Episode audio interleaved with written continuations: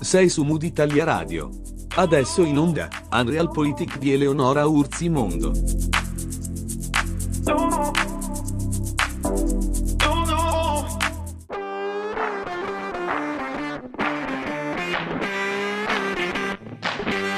Perché Sanremo è Sanremo. E a volte sì, ma a volte anche no. Ci sono cose che vale la pena seguire e altre per le quali onestamente ti chiedi se non sarebbe il caso di spendere i soldi del canone decisamente in un'altra maniera. E così scatta la nostalgia per un altro festival. Lo ricordate sicuramente, quello di Salvetti, quello che faceva saltare dalla sedia e ballare anche mia nonna che faceva innamorare quelle canzoncine melenze da spot cuore di panna. Già intorno ai primi di maggio, ecco, quando tu vedevi arrivare la pubblicità che ti annunciava l'inizio del Festival Bar, sapevi che l'estate stava per iniziare e si apriva un mondo, quello dei sentimenti, quello delle corse in spiaggia, de- niente, tutto un altro scenario, una vita totalmente diversa e finalmente ti sentivi felice e libero. Era quello spettacolo, quel evento che tu aspettavi tutto l'anno e che ti faceva sentire di avere una kermesse made in Italy super strafiga, anche perché a quel contest lì i Big Veri, quelli internazionali, partecipavano stando in concorso, eh, non in passerella ospiti. Anche se devo dire quest'anno ospiti stranieri non se ne sono visti proprio per niente a Sanremo, l'unica straniera era Anna Mena, era in concorso e cantava una roba tipo super mega partenopea, quindi insomma in questo caso ci stiamo tutto. Certo, in quel caso, quello del Festival Bar, le logiche erano altre, i parametri per decretare il vincitore non passavano sicuramente da critici tuttologi, eh, sala stampa, ma soprattutto, lasciatemelo dire, il televoto. Cioè questa democrazia diretta che consente di compiere questi atti folli tipo uh, sparare San Giovanni più su di artisti come la rappresentante di lista. Ma vi rendete conto? San Giovanni più su della rappresentante di lista? Ma dai. Comunque, vincono Mahmoud e Blanco, che ve lo dico a fare. Ci sta. Agli European Song Contest ci deve tornare Mahmood, deve provare a vincerlo stavolta, anche se obiettivamente le dura. Soldi, eh, quella sì che era internazionale forte, però cantata in italiano a una platea come quella ovviamente non ce l'ha fatta. Alla fine il podio se lo merita il buon Gianni che sembra obiettivamente quasi deluso alla fine di avere perso la medaglia d'oro. Oh, che si sia impegnato, non c'è dubbio e sinceramente uno straccio di premi alla carriera per lui ce lo saremmo aspettato eh, e non soltanto a lui tra l'altro, penso a Ranieri, eh, alla Zanicchi, che ve lo dico, quest'anno sarà di certo la regina dell'estate con qualche pezzo trash prodotto da Takagi e Ketra. Un po' come fu per Mille l'anno scorso, quando si è scoperto che la Berti insieme ad Achille Lauro e, e, a Fedez poteva dominare di nuovo le classifiche, niente meno tra l'altro che col tormentone dell'estate. Quest'anno pare pure che ci voglia riprovare armata di una super schifezza che ha presentato l'ultima sera del festival, una cosa imbarazzante. Ma non siamo qui per parlare di musica, lo abbiamo fatto per un'intera settimana sulla fanpage di Mood Italia Radio in pausa Sanremo con gli amici Luciano Fiorino, presidente di Radio Street, responsabile unità staff eventi e promozione COP dell'Università di Messina, consigliere della Fondazione Teatro Massimo di Palermo, insieme a Gabriele Fazio, giornalista, esperto di musica, corrispondente ed editorialista tra gli altri per Agi con le sue pagelle stratosferiche, L'amica Noemi David, che è un vulcano, eh, sì, un giorno sicuramente presenterà a Sanremo, lo ha detto e lo farà. Intanto spacca sui social, si occupa di contenuti per scuola.net e conduce Ci vuole un fiore su Rai 2. Dario Morelli, che è esperto, è esperto massimo mondiale di tutto, perché davvero con Dario puoi parlare di tutto e le sa tutte. Eh, avvocato, si occupa di diritto dei media, TV, telecomunicazioni, pubblicità, internet e antitrust ed è autore del libro Ed io creo i media, edito da Baldini e Castoldi. Ludovica Russotti, la capocciara fantastica, content creator per un sacco di realtà fighe, dall'asso influencer a Giallo Zafferano, eh, immobiliare, via via sempre più figaggine. E ovviamente il founder di Mood Italia Radio, il nostro Nini Ricotta, fotografo professionista, giornalista, direttore di giornale cittadino Press e soprattutto super fan di Sanremo da anni e anni e anni, che dico anni, decenni. E poi c'ero io, ma lasciamo stare, sai com'è, non vorrei farli sfigurare sti ragazzetti. Ironia pessima a parte, Iniziamo, quindi sì, parleremo di Sanremo, ma di tutto quello che non è musica sanremese. Io sono Eleonora Orzimondo e su Mood Italia Radio parte Unreal Politique.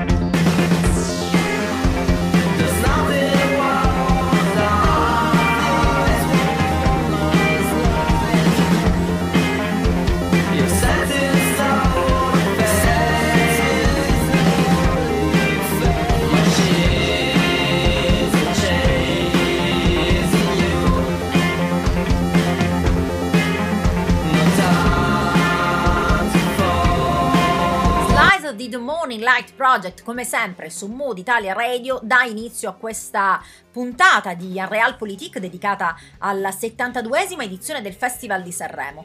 Io sono Eleonora Orzimondo e ho iniziato a seguire la Kermesse quando ho capito che per capire il paese e quello che succede nelle settimane durante e dopo il festival, persino in Parlamento, devi vedere puntata dopo puntata. E quest'anno abbiamo assistito a un festival che in realtà ha portato meno polemiche di quel che ci si sarebbe immaginati, almeno in Parlamento, o, o da parlamentari. Mi viene in mente solamente eh, l'onorevole Malandi, Fratelli d'Italia, che ha avuto parecchio da ridire dopo il battesimo in tutti i sensi, proprio quello concreto, eh, per quanto laico e messo in scena, di Achille Lauro durante la prima serata del festival. Poche polemiche o polemiche diverse o per ragioni diverse da quel che si sarebbe creduto almeno. La prima sera è stata quella che di certo ha creato le prime casinerie all'italiana. Lauro che si autobattezza sul palco, come abbiamo detto prima, un overture non da poco, e Fiorello che monologheggia sui vaccini in modo ironico e fa saltare dalla sedia i Novax. Racconta bene la vicenda fanpage. L'artista è apparso sul palco dell'Ariston con look da 007 armato della pistola termoscanner. Quanto mi siete mancati? ha detto rivolgendosi al pubblico. Sono qui per la terza volta, sono la vostra terza dose, il booster dell'intrattenimento.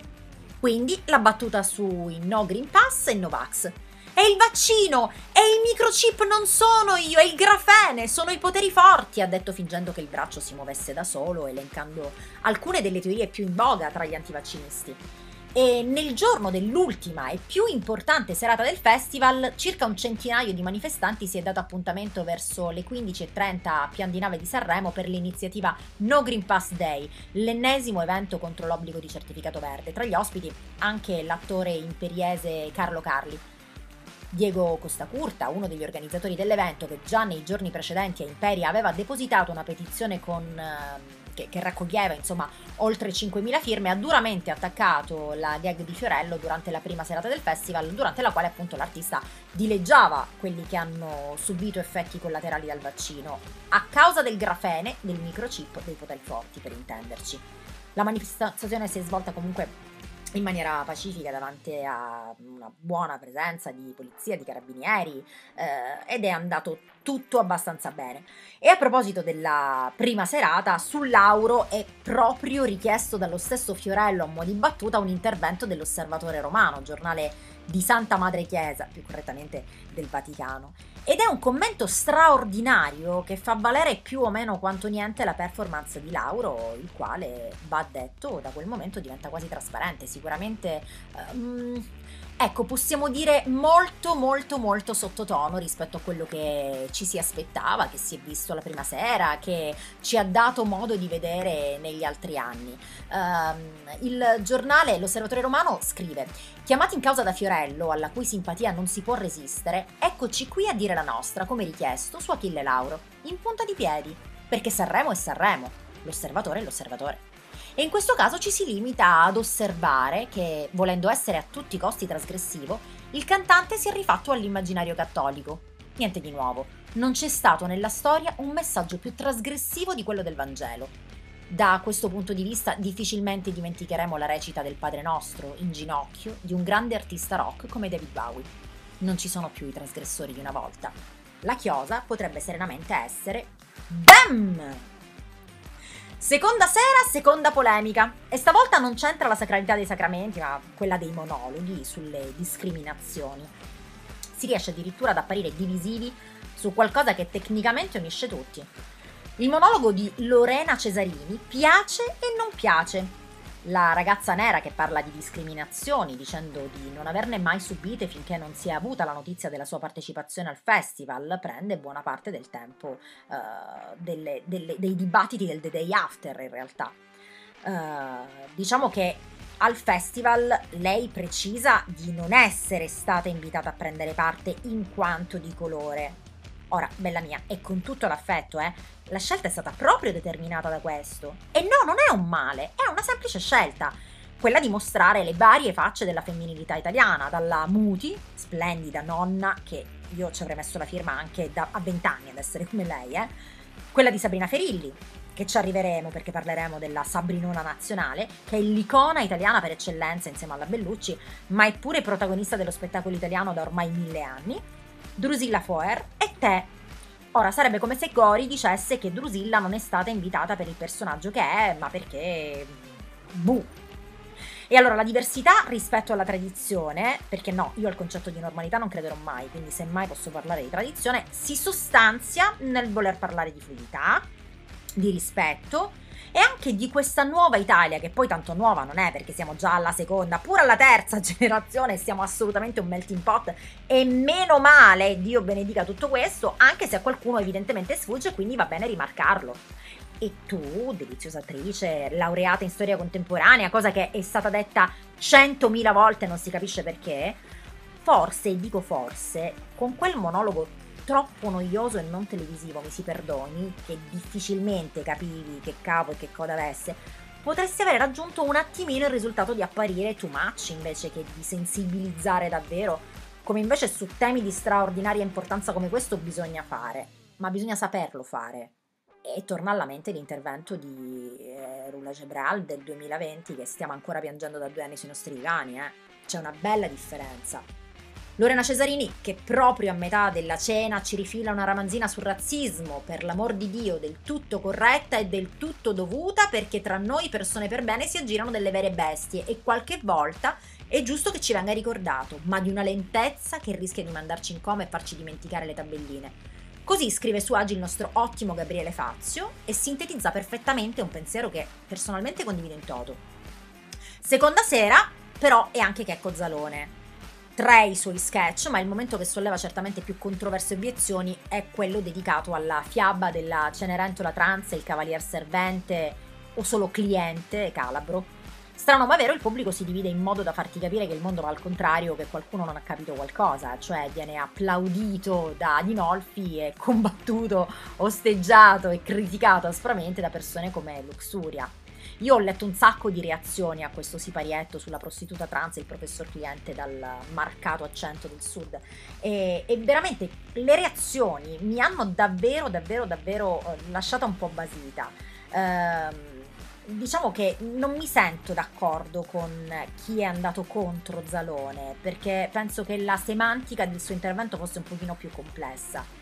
Ha, come sempre, scientemente anche usato stereotipi, luoghi comuni, in modo da portare il bestiale ignorante bigotto con uh, forti tendenze fobiche a focalizzarsi su quello stereotipo, a riderne, senza poi rendersi conto che quello di cui stava ridendo era se stesso, l'ipocrisia che permea la nostra società. Si è riso del cliente che vive di giorno la dimensione socialmente ritenuta adeguata e conforme agli schemi tradizionali, per così dire, ma di notte, come immagine del celato, del buio, del nascosto, cede ai propri istinti e lo fa a pagamento, come se quella sua tendenza, per l'appunto nascosta, di notte, nel buio, lontana dagli occhi, quasi come se non esistesse, fosse un gioco, uno sfogo su qualcosa, eh? non con qualcuno, perché la meretrice è considerata alla stregua di un oggetto proprio perché incarna una mercificazione, quindi è come se la colpa, sì è una colpa nella mente deviata dell'ipocrisia puritana, non esistesse, perché lei o lui, eh, scusate io non parlo traducendo gli asterischi in dei loro, è oggetto al pari di un pungible che non ti senti in colpa quando colpisci, di un buco nel muro che non fa niente se ci vai troppo a fondo col trapano, è una cosa, l'hai pagata, è tua e nessuno ti giudicherà per l'uso che ne fai. Se poi lo fai di notte nessuno lo vede, quindi tanto meglio. Ecco, io in quel momento ho immaginato il professore di greco, di cui parlava Zalone, seduto in sala oppure davanti alla televisione con la moglie e i figli, che stava ridendo di gusto, circondato da altre persone, che improvvisamente si rende conto di essere lui l'oggetto della derisione, ma non della mia o della vostra, della sua propria derisione. L'ho immaginato rendersene conto piano piano e cambiare faccia, cambiare letteralmente espressione. Sentirsi non più spettatore, ma oggetto, senza neanche essere stato pagato per questo, ma anzi, avendo pagato qualcuno perché lo riducesse a ridicola macchietta connotata dai toni del mostro, con i soldi del canone, o del biglietto per partecipare in sala, tra l'altro. A me devo dirvi, piace credere che l'umiliazione intimamente lo abbia pervaso in modo devastante, perché al buio, di nascosto, di notte, possono non esserci le altre persone, quelle di cui si teme il giudizio, ma tu, che sei protagonista delle tue vicende, ci sei, ci sei sempre, e da te stesso non puoi scappare o dissociarti. È vero, c'è gente come Adinolfi, Gentaglia, che ha applaudito e altra gente per bene, come Luxuria, che non ha gradito. Io ho apprezzato, però c'è una sostanziale differenza tra me e Adinolfi, che è una differenza che rivendico con orgoglio. Lui ride, io non rido. A me non fa ridere che è Cozzalone, ma in realtà non mi fa ridere quasi niente, io sono quasi patologica da questo punto di vista. Non lo vedo comico, ma satiro, e il satiro deve fare riflettere e urtare la sensibilità, e credo che ci riesca benissimo. Certo, ricorre a stereotipi come ci siamo detti, non solo la trans ma anche il calabrese retrogrado. A entrambi, però, il meridionalissimo Checco conferisce una dignità che contrasta gli stereotipi che usa, perché lui è classicista, lei è una principessa che perde la scarpetta. Quindi no, io non sono pienamente soddisfatta di quello che ho visto, avrebbe potuto fare di più, avrebbe dovuto renderlo meglio. Però quello che ho visto devo dirvi che secondo me è stato un altissimo esempio di satira, di riflessione, di critica, di sberlone tirato in pieno viso alla luce del sole, anzi dei fari, quelli puntati addosso, che hanno reso il messaggio estremamente luminoso, accecante per milioni di italiani. Superiamo Zalone e il suo politically incorrect per arrivare alla terza sera, che tra l'altro cade a fagiolo con l'insediamento del Presidente della Repubblica, bis, quindi sono non contemporanei in termini orari, ma sicuramente di giorno. E in quel terzo giorno c'è Drusilla Foer a cambiare lo stato delle cose. Il pallosissimo Sanremo con queste vallette mute che si ritagliano lo spazio e il tempo di dire quattro cosette con l'inquadratura buona di profilo che mette a fuoco ogni tanto Amadeus compiaciuto sullo sfondo viene rivoluzionato da una delle figure più interessanti che la scena artistica contemporanea italiana conosca, a mio avviso. In realtà Drusilla arriva al pubblico mainstream con questa partecipazione all'Ariston, ma è nota al pubblico di teatro e tv già da molto tempo, è assolutamente apprezzatissima, lei è pungente, è ostica, è snob ed è, ed è elegantissima, elegantissima nei modi, è elegantissima nell'abbigliamento, sfoggia vestiti più belli e meglio indossati di tutto il Festival di Sanremo. E, ha questo gergo che è pregno di cultura, sì, cultura, e lo sa anche la Zanicchi, che della Foer è amica e si capisce dal primo saluto senza bisogno che il giorno dopo lo debbano precisare i giornali per difendersi dagli strali lanciati dalla Lucarelli. Ma è anche un uomo che veste i panni di una donna, non una drag, non un trans, un artista che porta un personaggio a mostrare una parte di sé e di noi assolutamente interessante, parlando di un concetto fondamentale che è l'unicità. Ora, chi è cos'è? Il bisogno spasmodico di dare un'etichetta, una definizione, secondo me è assolutamente troglodita, ma lascia presto spazio fortunatamente ad altro tanto perché è così alto il suo livello che onestamente ci si dimentica anche di questa ricerca uh, folle di dover dare un nome e una definizione a qualcosa, perché c'è talmente tanta roba da ascoltare e da vedere quando Drusilla Foer calca un palcoscenico che il resto è invisibile agli occhi. Eh no, non parlo dell'essenziale di Santo Iperidico, parlo di sciocchezze, perché sono davvero dei dettagli. So di essere un personaggio poco tranquillizzante, ho avuto a che fare con i diritti LGBTQ, con la meritocrazia per le donne, il bullismo. Fra queste cosine che mi piastrellano come mattonelle del bagno, se qualcuno trova uno spunto di riflessione, se posso essere portabandiera di qualcosa, sono contenta, ha dichiarato in un'intervista al Corriere della Sera. E a proposito del senatore leghista Simone Pillon, ha detto che qualche due giorni prima, credo due o tre giorni prima dell'apparizione di Drusilla Foer, ha dichiarato che era meglio invitare un padre di famiglia e lei risponde: Era una bella idea anche mettere un nonno, una zia, ma il proprio pensiero non può essere sostitutivo del pensiero di un altro. Mi aspettavo la polemica, ricordo negli anni 70 Leopoldo Mastelloni, eh, Paolo Poli, incasellare ciò vediamo ci dà la sensazione di avere tutto sotto controllo. Se fossi stata una drag queen sarebbe stato più semplice. Finché si vede un'estremizzazione riusciamo a prendere le distanze, mentre per certe persone un'interpretazione è meno comprensibile. Ma io tendo a pensare che un artista prima lo si ascolta, poi si esprime un'opinione. E qui, standing ovation. Altro giro, altra corsa, la serata delle cover si apre con un'elegantissima ed esuberante Maria Chiara Giannetta, certo dopo la Foer il nulla cosmico, ma almeno dobbiamo ammettere è stata una ventata di autenticità, non piatta, non noiosa, eh, non mamma che palle, dinamica, ecco, eh, è stata dinamica. Intervento da solista sulla disabilità, traendo spunto dalla sua esperienza attoriale, la Giannetta è protagonista di una fiction Rai in cui interpreta una non vedente e sul palco dell'Ariston ha voluto le sue guide, quindi quei non vedenti che le sono stati coach per preparare la sua parte da attrice Ecco, diciamo che anche in quel caso però eh, critica e opinione pubblica si sono divisi trovando stucchevole quello spazio a volte. Il problema eh, a Sanremo più che altrove è che come la metti sbagli comunque rischi un pochino di scafazzarla e questa cosa la spiega bene il non monologo di Sabrina Ferilli eh, nell'ultima sera. Quindi lei ultima ma non ultima, eh, sta splendida e bravissima secondo me attrice romana ha detto e non detto perché è facile cavalcare un tema ma alla fine bisogna avere rispetto di chi è più competente su una materia Ciononostante, dicendo che non avrebbe parlato di niente, poi alla fine ha parlato di tutto la Feilli, eh?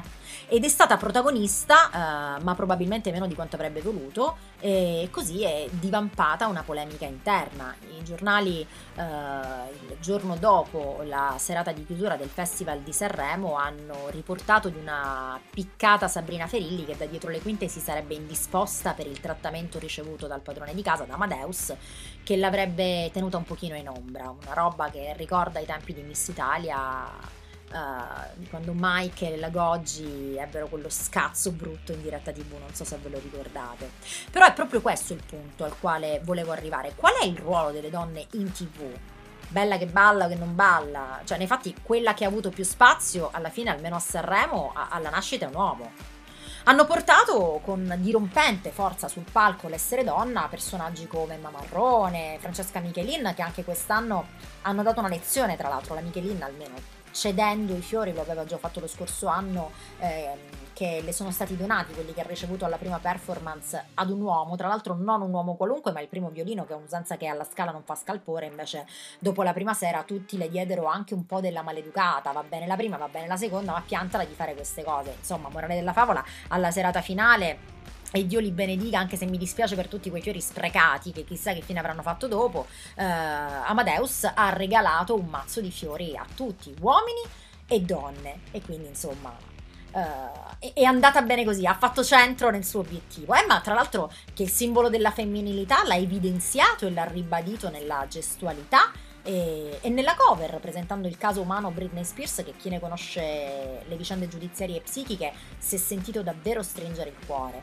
Così come il tema della femminilità in maniera diversa, con delle declinazioni totalmente diverse e delle quali si parla davvero poco, eh, lo ha portato anche Iva Zanicchi, che eh, dall'alto scusate, dei suoi 82 anni ha, ha, parlato di un tema, ripeto, del quale si discute davvero poco, cioè eh, di amore carnale, di sesso, che eh, è un po' un tabù, quelle robe che per i ben pensanti sono assolutamente da, da evitare. Del resto, eh, chi vuole immaginare i propri genitori eh, e ancora di più i propri nonni come oggetti sessuati? Praticamente nessuno, quindi si chiudono gli occhi. Ma è una realtà ed è assolutamente una realtà naturale e non si comprende perché ci dobbiamo fare circondare di mille mila tabù. Diciamoci la verità, tutto sommato non è stato un gran festival, ma sono pure tutti in brodo di giuggiole in Viale Manzini, tanto da avere già dato l'ok a un Amadeus Quater, con buona pace di Catalan a cui non resterà che rimanere a guardare lì nel suo balconcino ancora una volta, accettando di anno in anno ingaggi che tecnicamente lo avvicinano a quel palco lì, ma che invece rischiano di bruciarlo col passare del tempo, come quando ai grandi elettori viene presentato il nome di un candidato al Quirinale e poi un altro e un altro e poi alla fine si sceglie di lasciare tutto com'è e Amadeus è come Mattarella l'usato garantito, quello che sai dove ti porterà. Poco conta se ti porta a una non celebrazione dei più grandi scomparsi nel 2021 con un micro tributo abbattiato e uno ancora più ridicolo secondo me alla Carrà, solo l'ultima sera e solo a tarda sera e solo con un cameo di un corpo di ballo dello spettacolo che una compagnia spagnola ha messo su per celebrare il compianto caschetto italiano. La verità è che si assiste al falò della mediocrità in un momento in cui il mondo va bello che avanti, ma Marai resta indietro, indietro, indietro nonostante tutto, indietro nonostante i maneskin che conquistano il mondo partendo da Sanremo e che avrebbero potuto rappresentare davvero uno spartiacque tra il prima e il dopo Sanremo 2021, perché quello avrebbe veramente potuto segnare uno stop per cominciare in maniera totalmente diversa e almeno per quanto mi riguarda non è andata così. Uh, la pay per view che sforna dei prodotti internazionali anche quando sono poco più di gare di rutti con un'ottima produzione dietro, scusate se la dico proprio così. Comunque, ce lo siamo sbolognato anche quest'anno, il Beneamato Festival, e con la morte nel cuore ci chiediamo di che cavolo parleremo adesso che saremo costretti a ricominciare a occuparci di politica e di Covid, di Green Pass, di schermaglie partitiche del dopo Quirinari con un Di Maio che si dimette da presidente dei Garanti 5 Stelle eh, per, per, semplificare insomma un po' la, la, cosa. Salvini e Meloni che fanno bisticcio per tutta la vita e insomma è tutto un grande casino. Ma ne parleremo la prossima settimana perché per questo abbiamo già dato e neanche il tempo di riprenderci tra l'altro dalle performance di Donatella Rettore e Orietta Berti vestita da spugnetta che canta con l'autotune, imbarazzante che ci si mette pure Bergoglio con un'intervista a Fazio, ma non il nostro, Fabio Fazio, che fanno scazzare mezzo mondo, perché questa intervista ha fatto veramente sollevare opinioni di tutti i colori e quindi mezzo mondo si è arrabbiato, l'altro mezzo invece lo ha amato e lo ama sempre di più, Mazza, Rock, Bergoglio, a noi piace, altro che Damiano e ne parliamo, ne parliamo la prossima settimana, parliamo di politica, parliamo di, di Papa, parliamo di interviste, parliamo di un sacco di roba. Intanto finiamo qui questo appuntamento di Unreal Politique io sono Eleonora Orzimondo, vi ringrazio per essere stati con noi e vi do appuntamento a fra sette giorni su Mood Italia.